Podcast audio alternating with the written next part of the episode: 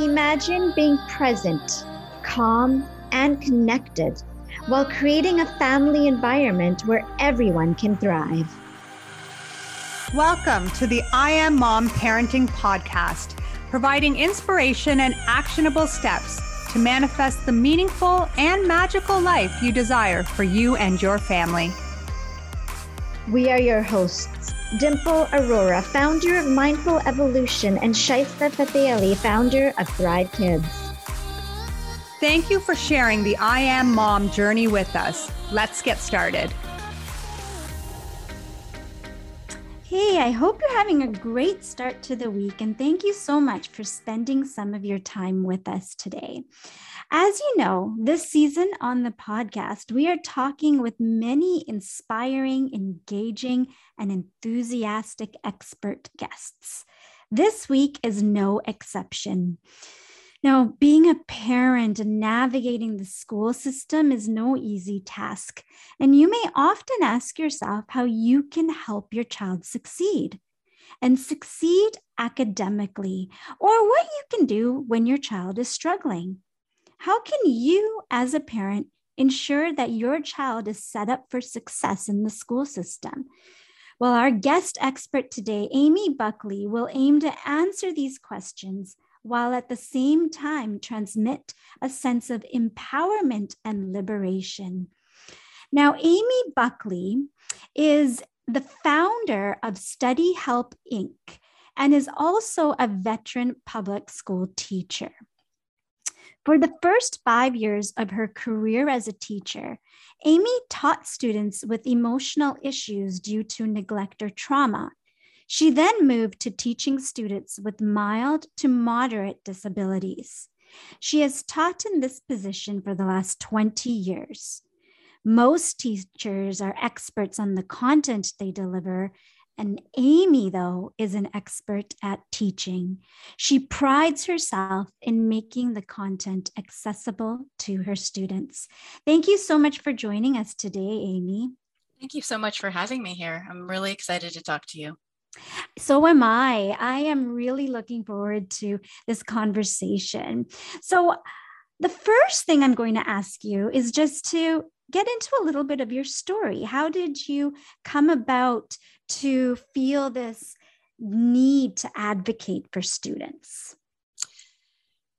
So, I went to college and thought I was going to be a therapist. And when I graduated, I decided to take a year and work in that environment. And I ended up working at a school for students that had emotional disturbance, a non public school. And I was in a classroom and I worked as a mental health assistant. And I really enjoyed what I was doing because I spent a lot of time actually supporting students around their academics. And I was very lucky that the non-public school that I worked for decided that they were going to pay for me to go get my credential. So being a teacher, you, you're not going to make a whole lot of money, right? So that was a big bonus to me. And I loved doing it. Um, eventually, my husband asked me to move on to a position that was maybe a little bit less wearing on your soul than working with students who suffered from severe abuse or neglect, which it is very difficult. And if you know anyone who does that, you know, buy them many beverages. they can be coffee, hot chocolate, but they deserve a little extra treat. Um, so I end up moving to public school and I've been teaching students with mild to moderate disabilities for the last 20 years, same classroom. I'm the first person, the only person that's ever taught in that classroom. It was built and I moved in. So I know every stain on the floor, where it came from. And teaching is just my passion. I love teaching. I love that moment when you feel like, oh, they got it. Mm-hmm. They understood.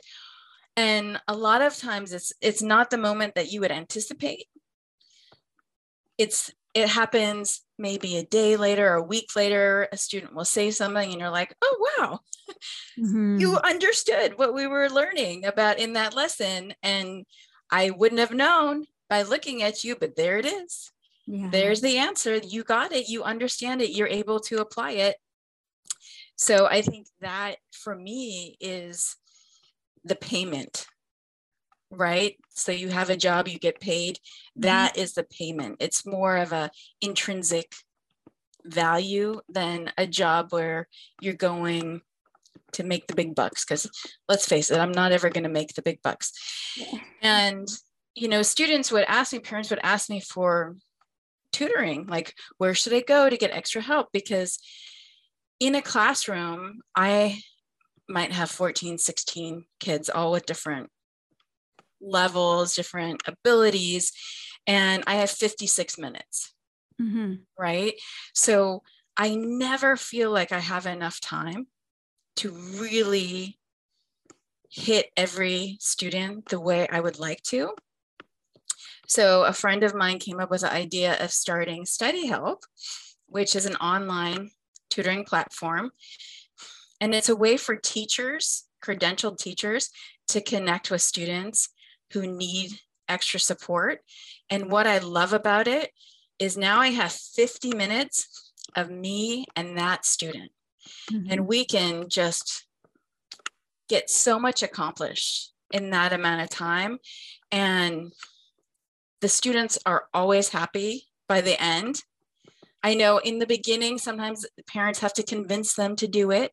Mm-hmm. But by the end of the first session, they're sold. Mm-hmm. They want to come back. Um, ends of the session, there's always a long goodbye because that's when they want to tell you, you know, the stories about their dog or whatever. And that's that's not just the little kids either. A lot of times it's the teenagers that we have to remember that they're just they are they're still kids. They're just in bigger bodies. So I really my passion really is teaching mm-hmm. and and seeing the growth and development of future citizens. Yeah, absolutely. I, I, I can totally hear and see the passion in you, and it is. It's just a beautiful feeling. Um, I'm a teacher myself, and I feel that a lot of these kids they really want some form of connection yes them, right and you mentioned how at the end of the session they're they're telling you stories regardless of the age that they are and it's because they're able to have this connection with you right now you mentioned that when you're in the classroom you see a lot of different and varying needs. Could you just give a little bit of a background on what you mean by varying and different needs? When I first started teaching, I had a lot of students with ADHD mm-hmm. and specific learning disabilities, dyslexia, dysgraphia, some combination. I didn't have as many students on the spectrum, on the autism spectrum. I might have one or two that I saw throughout the day. Now, about half of each of my class are students that are on the spectrum. And how I'm going to interact with a student on the spectrum is very different from how I'm going to interact with a student who has ADHD because they have different needs. Right. And they have different ways of interfacing with you as a human being. And so my approach needs to be different because if I approach a student on the spectrum like I would a student who socially like gets the interpersonal stuff, then it's just going to bounce off. It's not it's not going to be meaningful, it's not going to be effective. They're not going to understand what I'm talking about. And then on the other side, students that are very socially there and and able to connect, if I approach them the same way I approach a student on the spectrum, they're they're going to not really understand what I'm talking about. It's they're going to feel disconnected to me and that connection is going is is what makes our relationship work because students that have ADHD, they don't have the dopamine that that pushes them to get things done. But if they want to do well because they want to respect that relationship, it changes that level of dopamine in their system and they're more likely to accomplish the things that they wouldn't have done otherwise. Mm-hmm, absolutely. Uh, a few things you said there really stood out for me. The first thing is that you're seeing a lot of a lot more kids who mm-hmm. are on the spectrum or who have a diagnosis. Mm-hmm. Now, I mean, I teach kindergarten, so a lot of the kids that come in don't have a diagnosis, but mm-hmm. will be presenting with the signs and the symptoms of perhaps being on the spectrum on a milder level or um, having some sort of learning difference. Mm-hmm. And what I really, really loved hearing you say is it's not a deficit. This isn't a deficit. Mm-hmm. It is just that they are they have a learning difference. They learn in very different ways.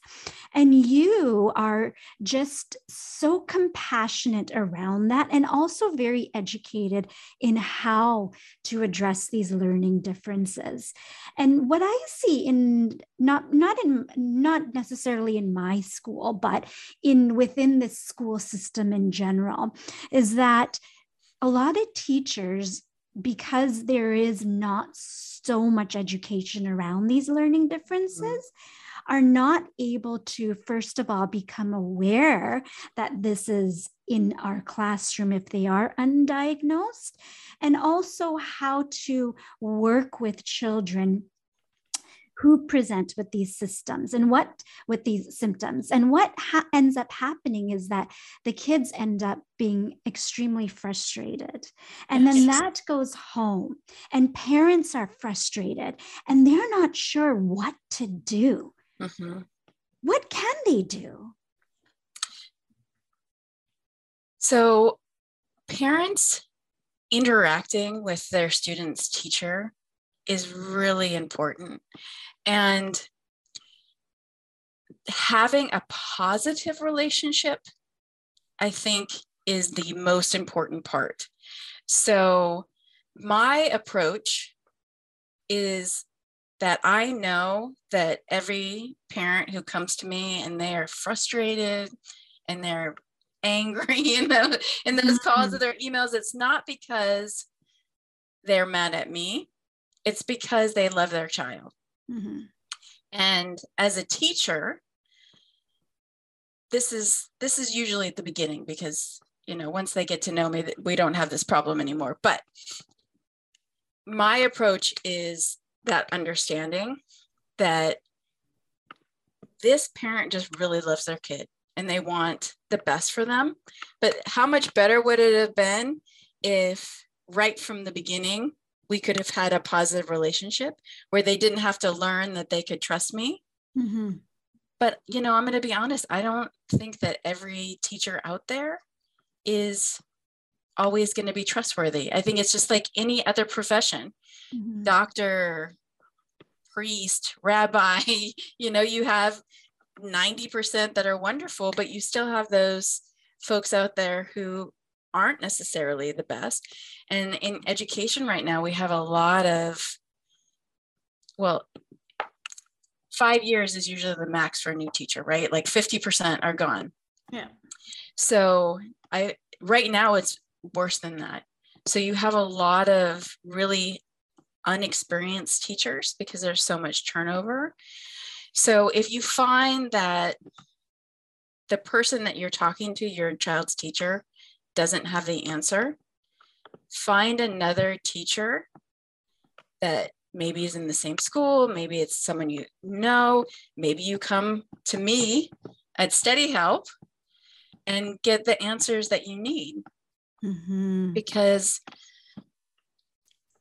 that happens all the time. There's a lot of students that, because I'm a high school teacher, that I will have in my class that aren't on my caseload so I know for a lot of parents out there, they won't understand what that means. But when you're a special ed student, you have your teachers throughout the day, right? But then you have a case manager that writes your IEP, your individual education plan that follows you tracks how you're doing, make sure that you're getting help.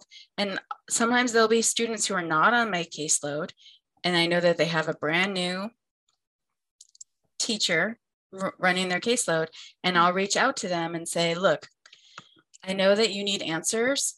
Let me help you. What are your questions? Mm-hmm. So that they can get those answers because I have 25 years of experience. And the things that I walked out of school with are not the things that I know now. Like I think about myself as a teacher 20 years ago, and let me tell you, I was working hard. I wanted to do well. It wasn't that I wasn't trying hard enough. It was that I just didn't have the knowledge and wisdom that I have gained over time from working with hundreds of students, from doing my own research online, from listening to hours and hours of podcasts like yours to gain that insight. Yeah, absolutely. I love how you said that the first step is a positive communication with the child's teacher, right? And if it's not going in the direction that you want, to go and seek other avenues, not letting it stop right there, right? And finding different ways in which you can, as a parent, advocate for your child. Now, in terms of advocating for their children, why would parents need to advocate for their children, first of all? Parents need to advocate for their children because there is a limited pool of money. Yeah. and unfortunately, not every student gets what they need in the public school system because it's not it's not like there's just money left and right to do these things. And not only is, is there not the money to do it sometimes there aren't the the resources the people. I mean right now speech and language pathologists are like unicorns. Like you find a good one you got to be nice to that person because there's a very short supply mm-hmm. and a lot of kids that need that. So by advocating you're putting your face your name out there so that when the that those resources become available that your child gets them. I wish it wasn't that way. I wish every child got what they needed. Like in a perfect world, that's exactly what would happen. And I know that for me, the parent won't always advocate. I will advocate. But if we're both advocating, it's a much stronger case. Yeah. And a lot of the times, the parents who aren't advocating are the ones that don't speak the language. And I, I feel like there's a language barrier there. So making sure that if you don't speak the language, that you have someone with you who can translate. I mean, I'm always going to bring a translator to a meeting in those situations, but that's because I'm initiating the meeting. Right. Right. Yeah. Yeah, absolutely. And I think you're right in terms of uh, language um, and uh, innate language or a language within your own culture community. But I think it's also the academic language. language. Mm-hmm. So, for example, um, an IEP or um, getting a psychoeducational assessment done, um, even specific diagnostic terms. I think that is another type of language that, if you're not in the education field, you won't know that these types of supports or um, testing or results can happen for your child. And so, connecting with someone such as yourself or other teachers in the field to help you navigate that is is a really, really fantastic idea, right? Because then you will be able to have this awareness around what is available. So let's just break it down a little bit for our listeners. When I talk about an IEP, what is an IEP and who does it benefit? How do we come around establishing an IEP?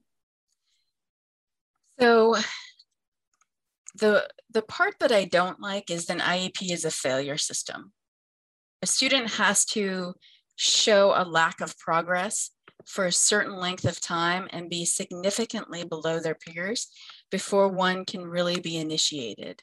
Mm-hmm. And I think that's really unfortunate. What if we could catch those kids when when that separation starts to happen? Yeah. Maybe they wouldn't get so far behind. Yeah. Right. Um, but again, it's a money situation, I think. Absolutely a money situation. And I see this a lot in the early grades, particularly. If I bring a student to, um, in Canada here, we have team. You probably have something similar. Um, and when we bring a student, let's say in kindergarten to team, it's always they're too young. We need to wait until they're in grade four. But it's obvious that this separation, this gap is just going to become bigger. And what it boils down to, as you mentioned, is the money and the resources, right? And this is where it is critical for parents to have this um, advocacy. Mm-hmm, absolutely. If you're enough of a pain, yeah. eventually they're going to do it because it's easier for them to just do it. Yeah and they're either going to have proof that you do need help or proof that you don't need help mm-hmm. exactly. and then it's done mm-hmm. right yeah yeah and going back to this iep so you mentioned a little bit how you do have to have you have to be significantly quite obviously lower in terms of skill performance in order to receive an IEP. But let's say that a child does receive an IEP. IEP is short for for something. Individualized education plan. Yeah, yes. individualized education plan. And if we have a parent who does have a child on their IEP, what kinds of things can they expect from an IEP and an IEP meeting? So, an IEP meeting should really be a team working together to create the best supports for that student so that everyone understands what the disability is. Everyone on the team understands what the disability is. Everyone on the team agrees on the accommodations and if there's any modifications that are made in the classroom.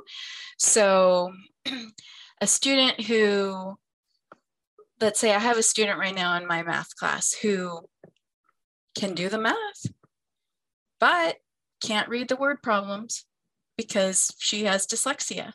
So it's not that she couldn't do the problem, it's that she can't initiate the problem because she can't read the problem. So when those word problems come up, somebody reads the problem to her. Mm-hmm. And then, oh, she knows how to do it.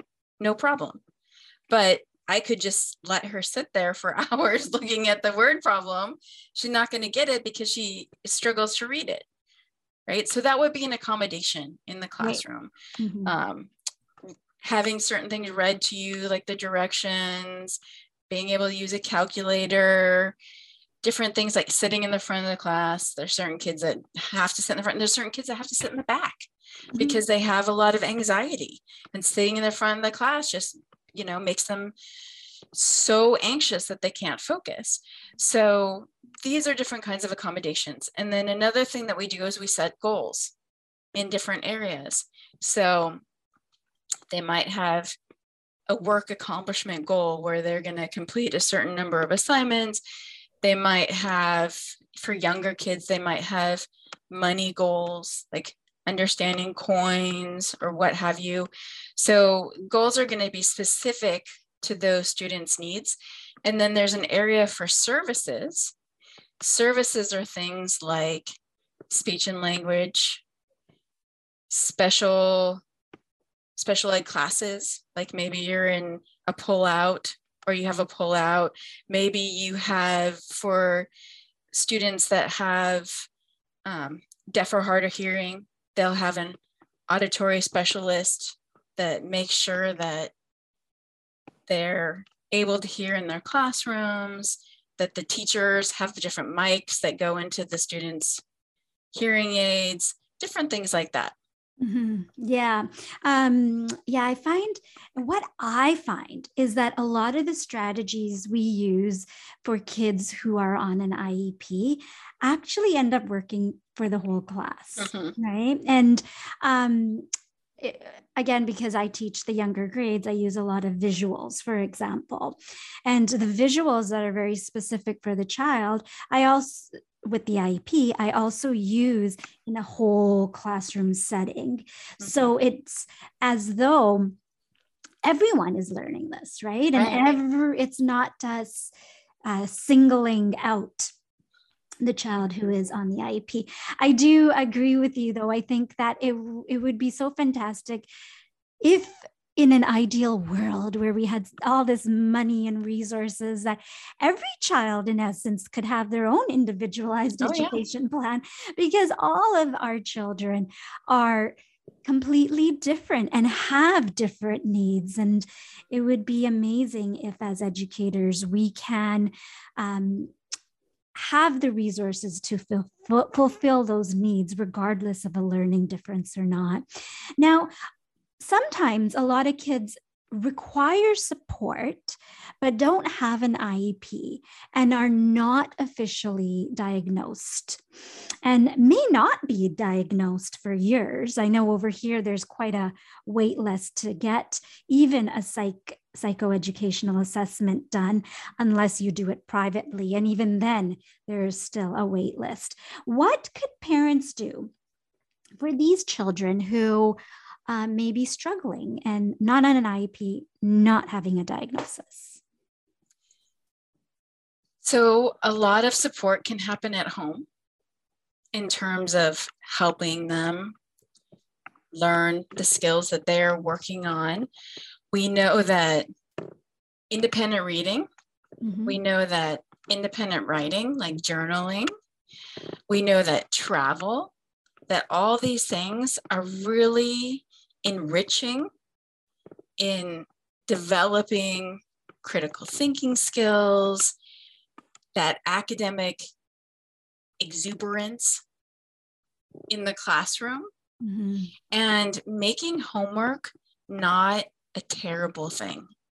And I think that's part of the reason why kids like getting on study help because the teachers help them with their homework and manage to make it engaging and fun and interesting. And what happens a lot at home is you're trying to fold the laundry, you're trying to make dinner and help your child because you have a million things to do. And I mean, that's just reality, right? Mm-hmm. As parents, we have a lot to, to manage. So if you find that it's becoming a battle, that's when you really need to get help. Yeah. And the help can be someplace like us, study help. Help can be grandma, grandpa, auntie.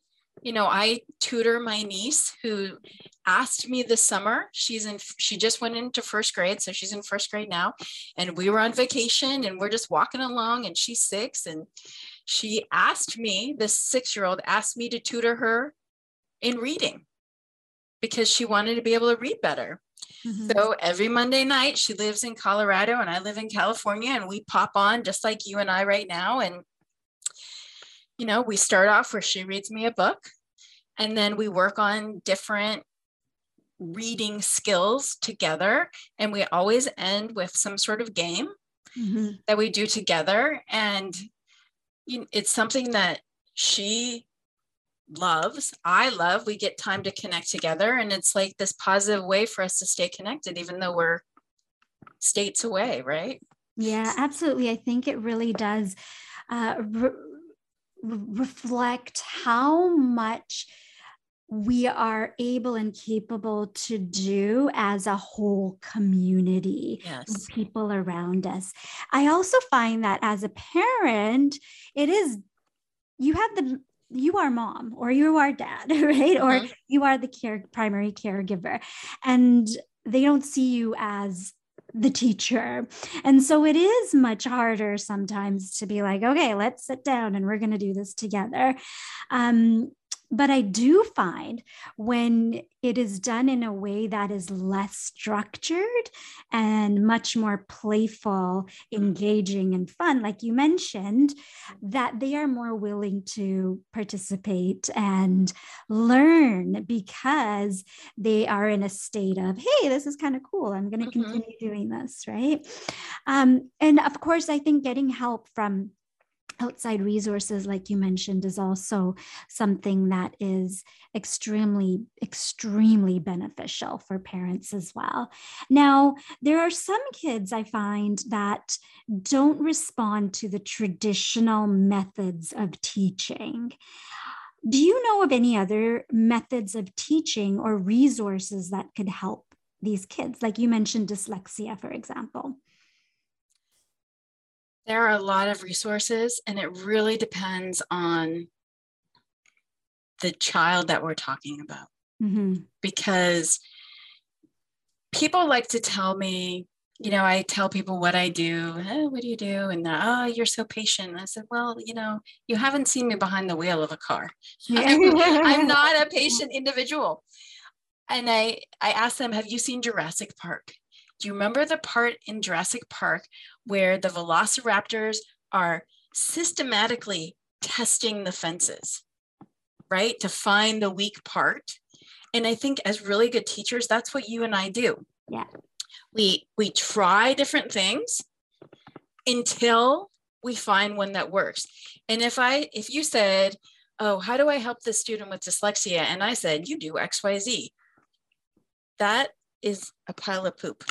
Mm-hmm. okay because yeah. i really need to take all of the tools in my toolbox and try them until i find one that that student likes that works for them that they grab a hold of and they're like this is my thing this is my way to do it and every single kid is going to be different just like you and i are very different and and we're going to want to learn things differently right right we're going to have our own systems of doing mm-hmm. things yeah, I love that. Trying what I'm hearing you say is to try. And when you find something that does work, even if it goes against mainstream um, expectations, mm-hmm. if it works for that child, absolutely use it. Use it. and it. then figure out how can I make this work over here and over here and over here.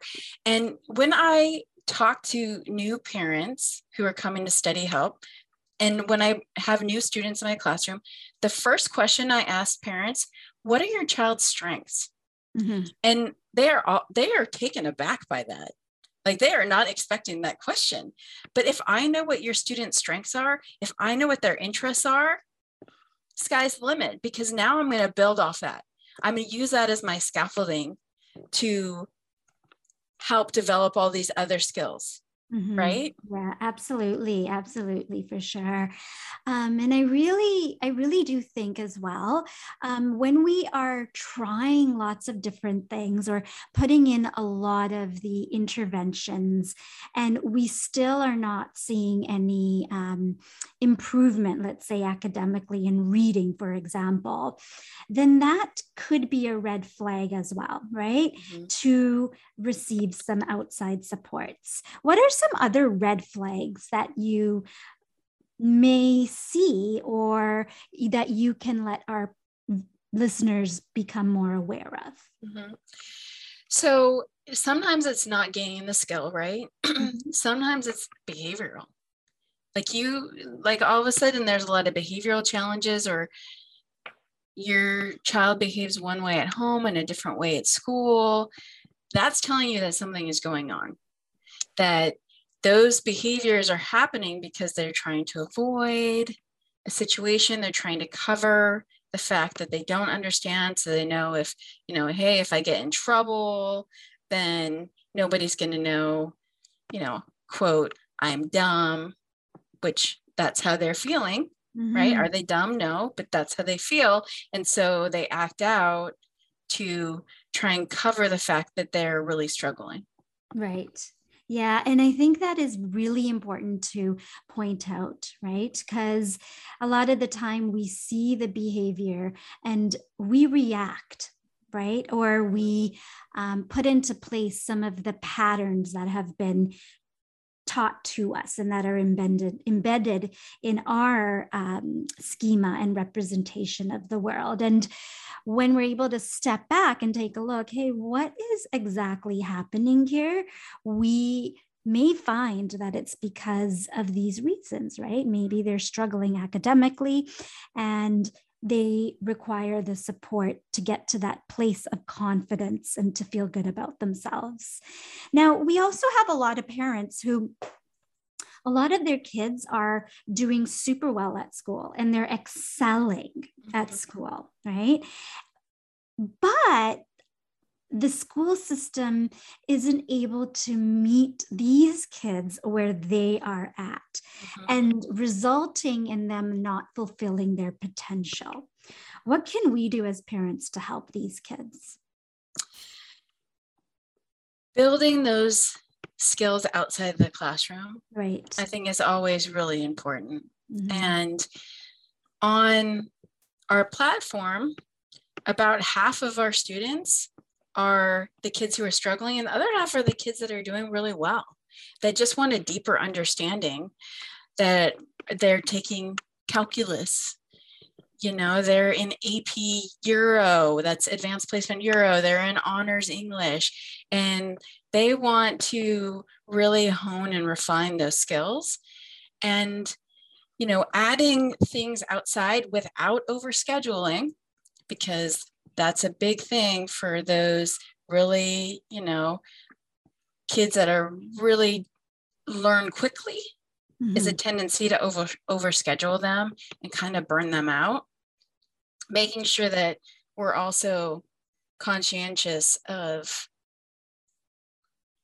giving them time to let things simmer and sit that it's not okay i'm going to go piano and then i'm going to go to calculus tutoring and then i'm going to go to soccer practice and then i have homework. And now it's midnight and i go to bed and i get up at six and do it over again. Mm-hmm. yeah yeah absolutely. I love the aspect of um, engaging your child outside of school, right? And I find there's a lot of different uh, resources out there. There's a lot of clubs, mm-hmm. there's um, a lot of even just mentoring that. Mm-hmm children can become engaged with, right? And it doesn't have to necessarily even be academic, mm-hmm. it could be fulfilling this need that they have to reach further and to do do more mm-hmm. in terms of um, helping someone else right? right and doing it that way and modeling it I really loved our conversation today. And I think we covered so much in terms of helping kids who are struggling, helping kids who may have an I who may not have an IEP or a diagnosis and what to do to advocate for their child. And also those kids who are doing great at school and may need to have different avenues in which to fulfill their next step. Mm-hmm. Is there anything else you would like to leave today with our listeners? I think it's just really important for all of us to remember that our relationships with our children and our students are really the number one way to create engagement inside and outside of the classroom. Mm-hmm. That if mm-hmm. we make it fun, we make it interesting, we make it engaging, we show that we're interested, then they're going to be more interested, they're going to be more involved, they're going to be learning and growing. Yeah, absolutely. A relationship is such such a key. Definitely, absolutely. Beautifully said. Where can our listeners find you?